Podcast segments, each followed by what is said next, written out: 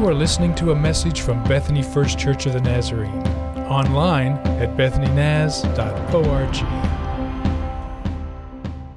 When I was a student at Trevecca Nazarene University uh, in Nashville, Tennessee, before cell phones were invented, um, true story, uh, I met a guy whose name was Bob Benson. Uh, he was a, an author and uh, he traveled a lot and spoke. Uh, he was the president of a publishing company. Um, and, and he, would, he would speak often at the university I attended. And so this past week, a friend who attends here, Norm Henry, sent me a text saying, um, The sermon series we're in reminds me of some of Bob's words. And he was quoting Bob's book called The Quest of the Shared Life. What a great title of a book. In Quest of a Shared Life. And, and Bob sensed God say to him one day, and he wrote these words in the first chapter, the first words. If you had more time, Bob, we could be together more.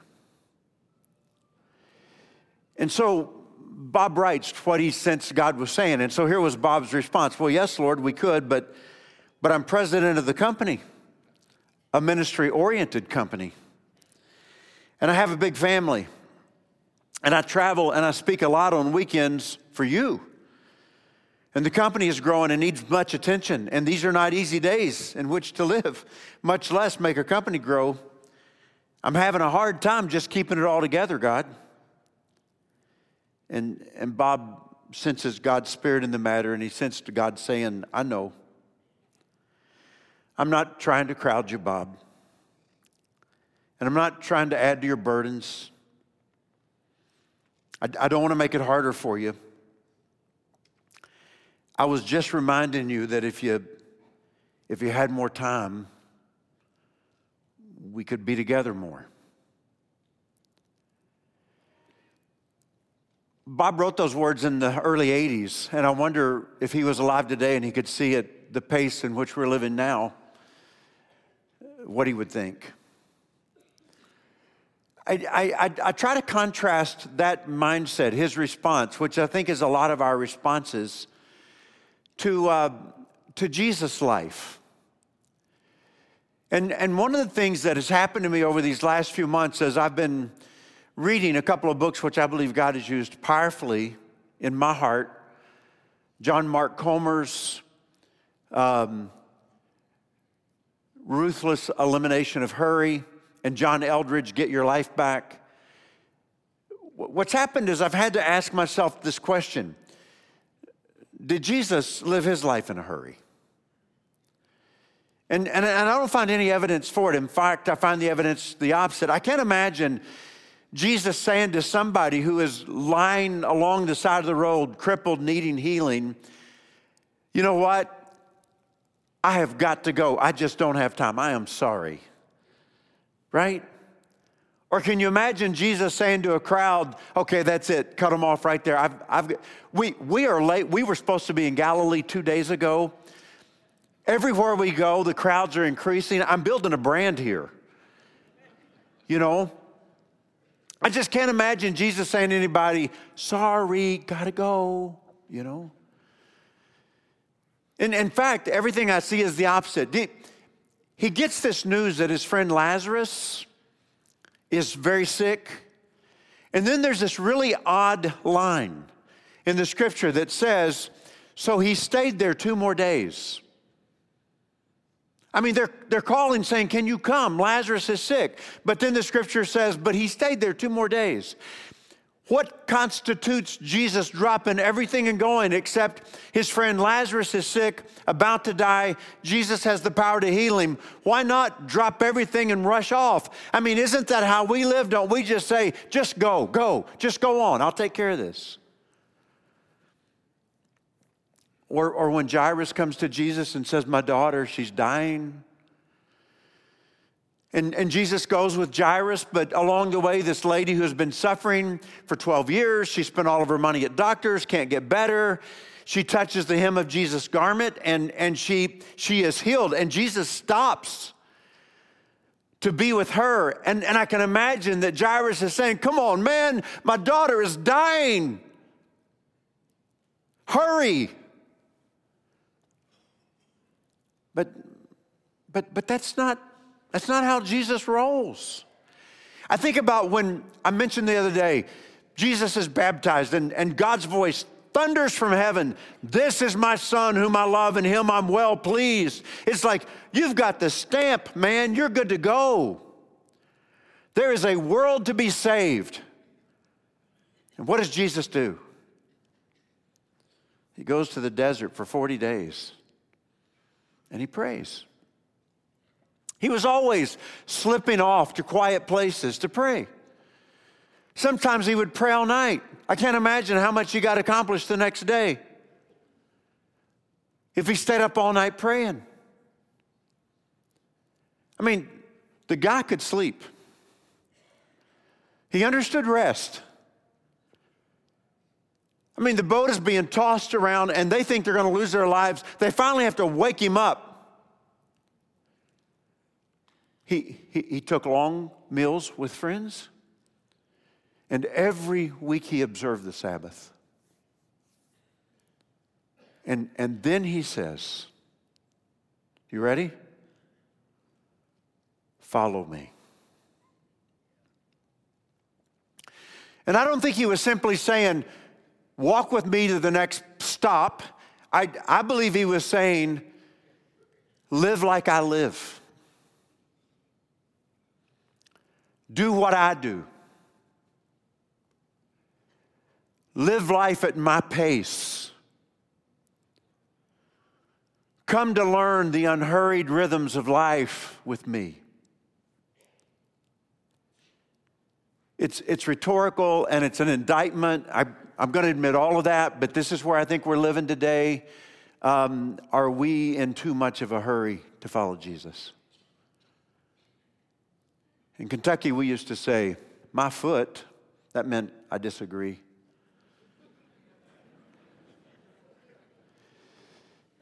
Follow Jesus, my foot. Have you seen my schedule? Follow Jesus, nothing. I ain't got that kind of time. Take on his rhythm of life? I don't think so. Have you seen my calendar? That's not happening. I have fully bought into the rhythms of my culture. I have not bought into the rhythms of Jesus. I'm living a whole different pace than he did. And, and so you turn to the words of Jesus this morning. You ready? Matthew chapter 11, verse 28. Come to me, all you who are weary. You ever been weary? I was reading that this week and I remembered one day running into a hospital to see somebody. I was so busy, my life was so full, I was so tired, I was weary. And I remember that guy had this minor thing going on, and I remembered envying him, wishing I was in the bed instead of him. Your life's messed up when you're wanting to trade places with a guy in a hospital bed. You're too weary. Come to me, all you who are weary and burdened, and I will give you rest. Seems appropriate, doesn't it, for a sermon about hurry? Take my yoke upon you. We're going to spend some time talking about what a yoke is and what Jesus means by yoke and learn from me. So come and walk with me and learn from me, for I am gentle, I'm humble in heart. And he says that again, you'll find rest for your souls.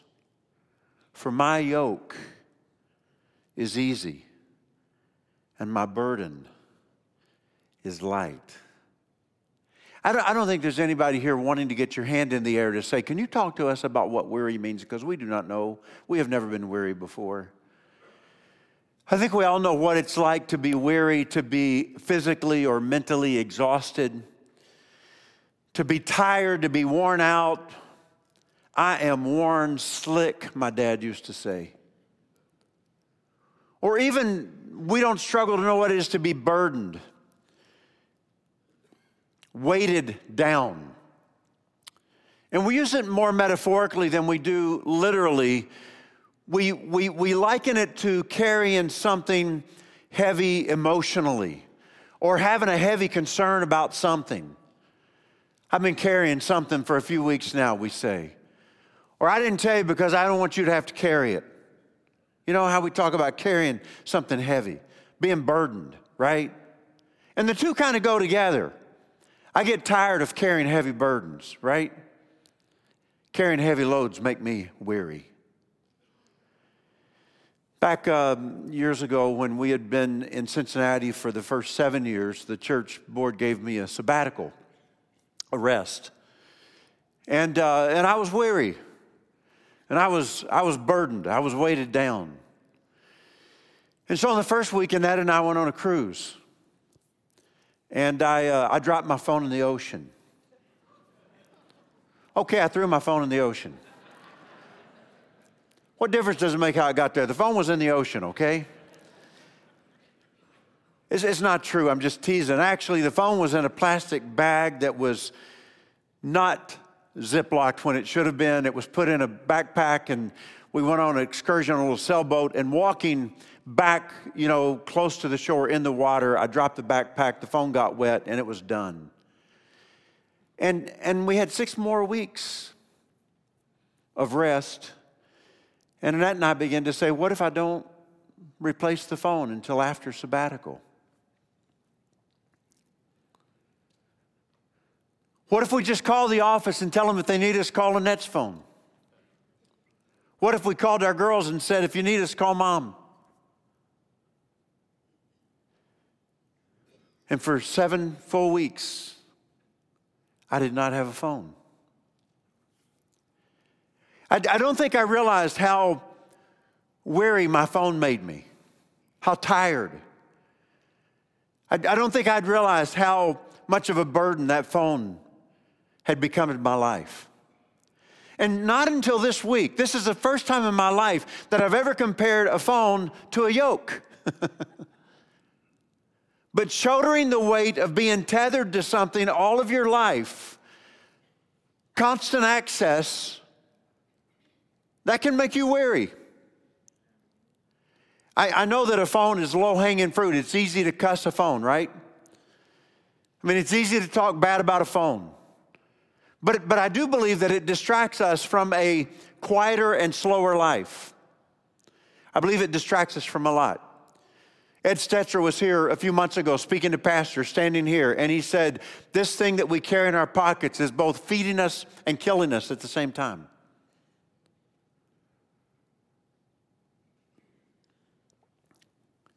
And, and this week, it occurred to me that it can be a yoke, something that you live under. Let me, let me talk to you about it, okay? I brought a picture because I know you guys aren't farmers, most of you. And, and I thought a picture might help. So it's, it's like a wooden um, frame that goes over the back, typically of maybe two oxen, um, allowing them to pull and work together. And so you want the yoke to fit well over, over the oxen. And so you, you think about it, it's, it's something that you, you shoulder. It's something that becomes a burden. It makes you tired. Do you know what the people of Jesus' day get this? You're gonna, I, do you know what the people of Jesus' day, they use this idea of yoke, all right? They use it as a metaphor for something. Jews, good, God believing, God fearing Jews, use the yoke as a metaphor for something. You know what they use it as a metaphor? God's law. How messed up is that? They, they talked about the Torah being a yoke, living under the yoke of the Torah. I mean, this is God's good law that He gave.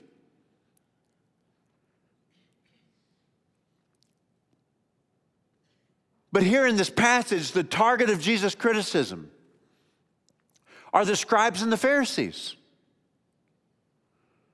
who added to the law. And it wasn't the law that was a burden, It was what the scribes and Pharisees added to the law that was a burden. It became too heavy. Jesus said it this way. He says, um, he says, you tie up heavy loads and you put them on people's shoulders. So you've added to the law and you've made it a burden. And so, if we're thinking about context today and then we're thinking about how it applies to our lives, here's what we have to say. What, what made people weary and burdened in Jesus' day, the Jewish people who loved God? It was what was added to the law.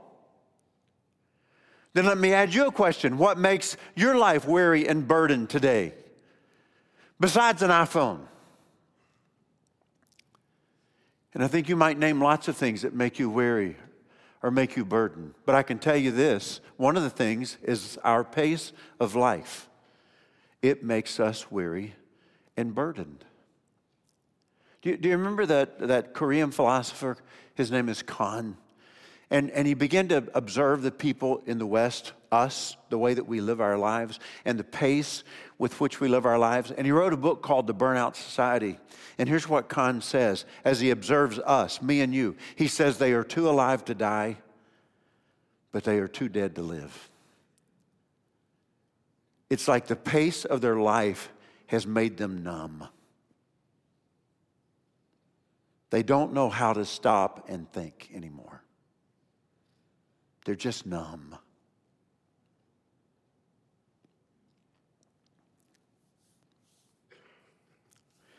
So, you guys are saying, Wow, you've cheered us up. Let me cheer you up.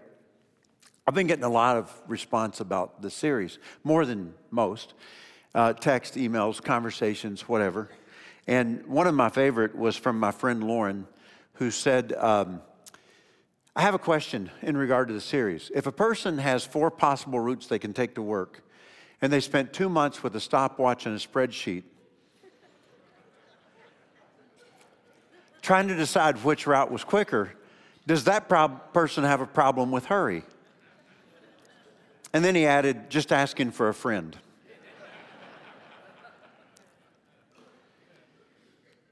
so I, my heart's full, and, and I'm praying that God will give me words to say what's in my heart. I, I think it's easy just to say we've got to lighten up our schedules. Um, th- there's a danger there. Do you understand the problem with the law for the religious leaders was that they tried to live by the letter of the law, but they misunderstood the spirit of the law. And so they said, well, we're going to interpret everything that we can so if you don't work on the Sabbath, then it probably means this and this and this and this and this. And they made it so complicated trying to live by just keeping the letter of the law, but, but they forgot what the intention of the law was completely. And, and I think it's possible if we reduce this conversation to just, well, just loosen up your schedule some.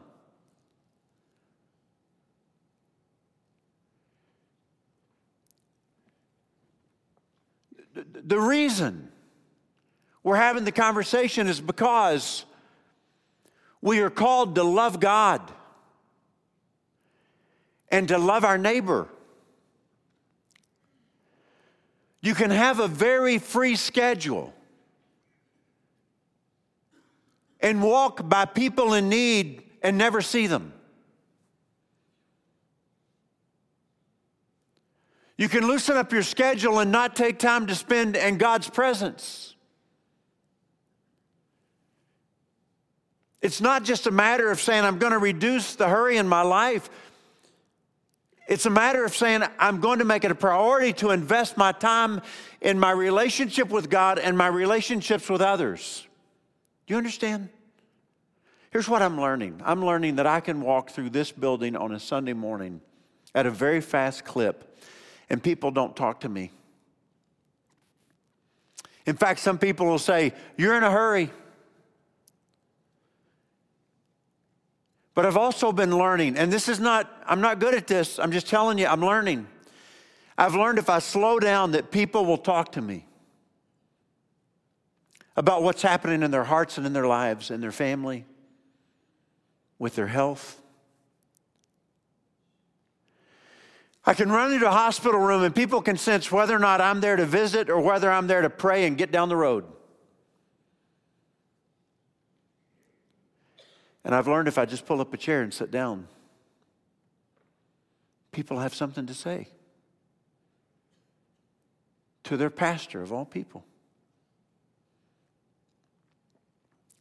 And so here's the invitation, okay? Jesus says, Come to me and, and learn from me. In other words, he's saying, Be my disciple. So Jesus is a rabbi. Rabbis had disciples. Disciples had two goals. They wanted to learn from the rabbi's teaching, but greater still, they wanted to become like the rabbi. Okay? They, they wanted to learn what the rabbi was teaching, but greater still, they wanted to become like the rabbi. Their goal was to become like him. And so Jesus inviting us to be disciples is saying, when he says, Come to me and learn from me, he's saying, Come to me, walk with me, listen to me, learn from me, watch me. Learn the pace at which I live. And then live like me.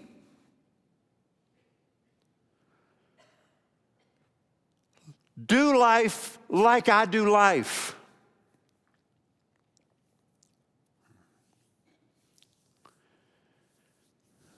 Jesus invites us to follow him, to take up his way of life,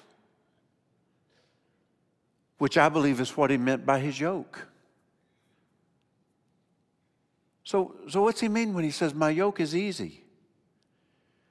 My burden is light. And, and I think we could just have a conversation. Do you think he means non legalism? And do you think he means not a performance? But yeah, I think so. Do you think he's talking about his character because he says, I'm humble, I'm gentle, I won't make it hard on? Yeah, I think that's it.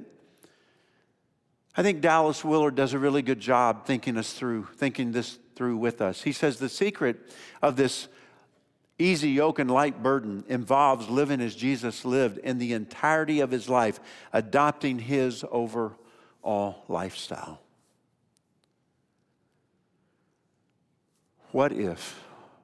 What if we became more like Jesus? I was having this conversation with some of our staff one day, and one person says to me, Hey, Pastor Rick, do you think that if we begin to live like Jesus in this way, that the world would truly see a difference in us as Christians? See, I think, I think Jesus, I know Jesus knew something that the people of his day could not quite understand. And, and that was what does the law really intend? And, and one day somebody asked Jesus that very question of all the commandments in the law, which one is the most important? And Jesus said, Love God with all of your heart, soul, mind, and strength, and love your neighbor as yourself. And then he said, All of the law and all of the prophets hang on these two commandments. This is the intention of the law it's loving God and neighbor. And here you go. That takes time. And hurry ain't got that kind of time.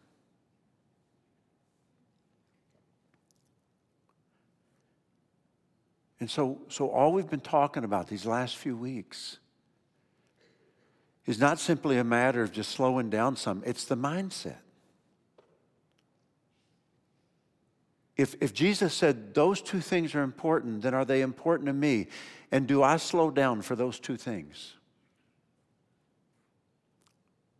Or do I walk by hurting people saying, sorry, sorry?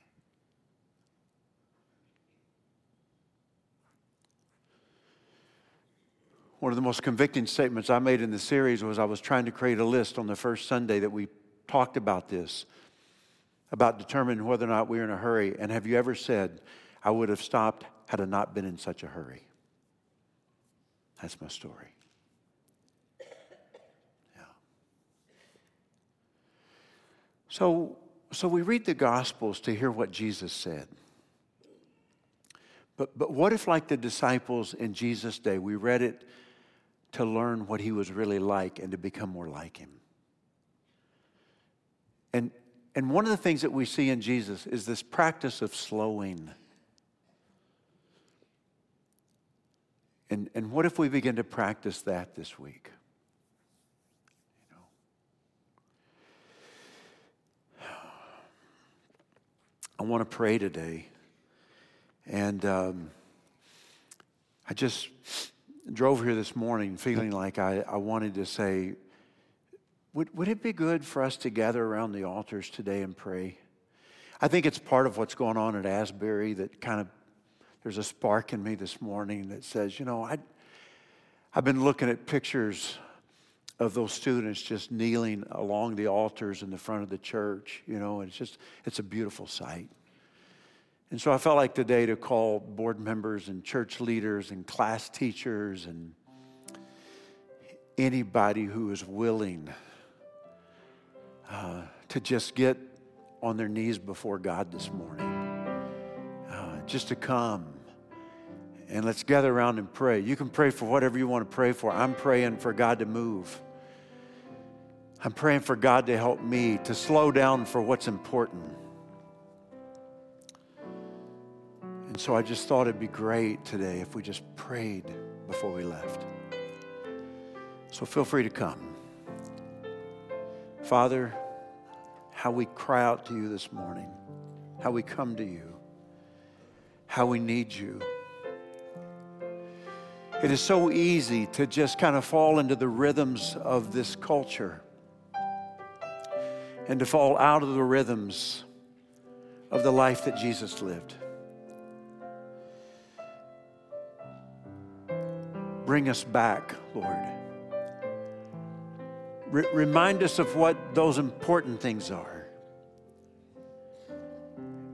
And in those moments, give us the grace to slow to a very, a very slow pace. To be able to hear you. And to be able to hear the person in front of us. and to love deeply.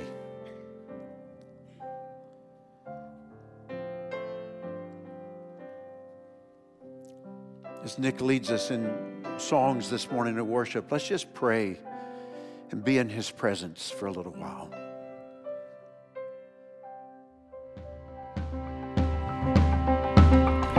You have been listening to a message from Bethany First Church of the Nazarene. Visit us online at bethanynaz.org.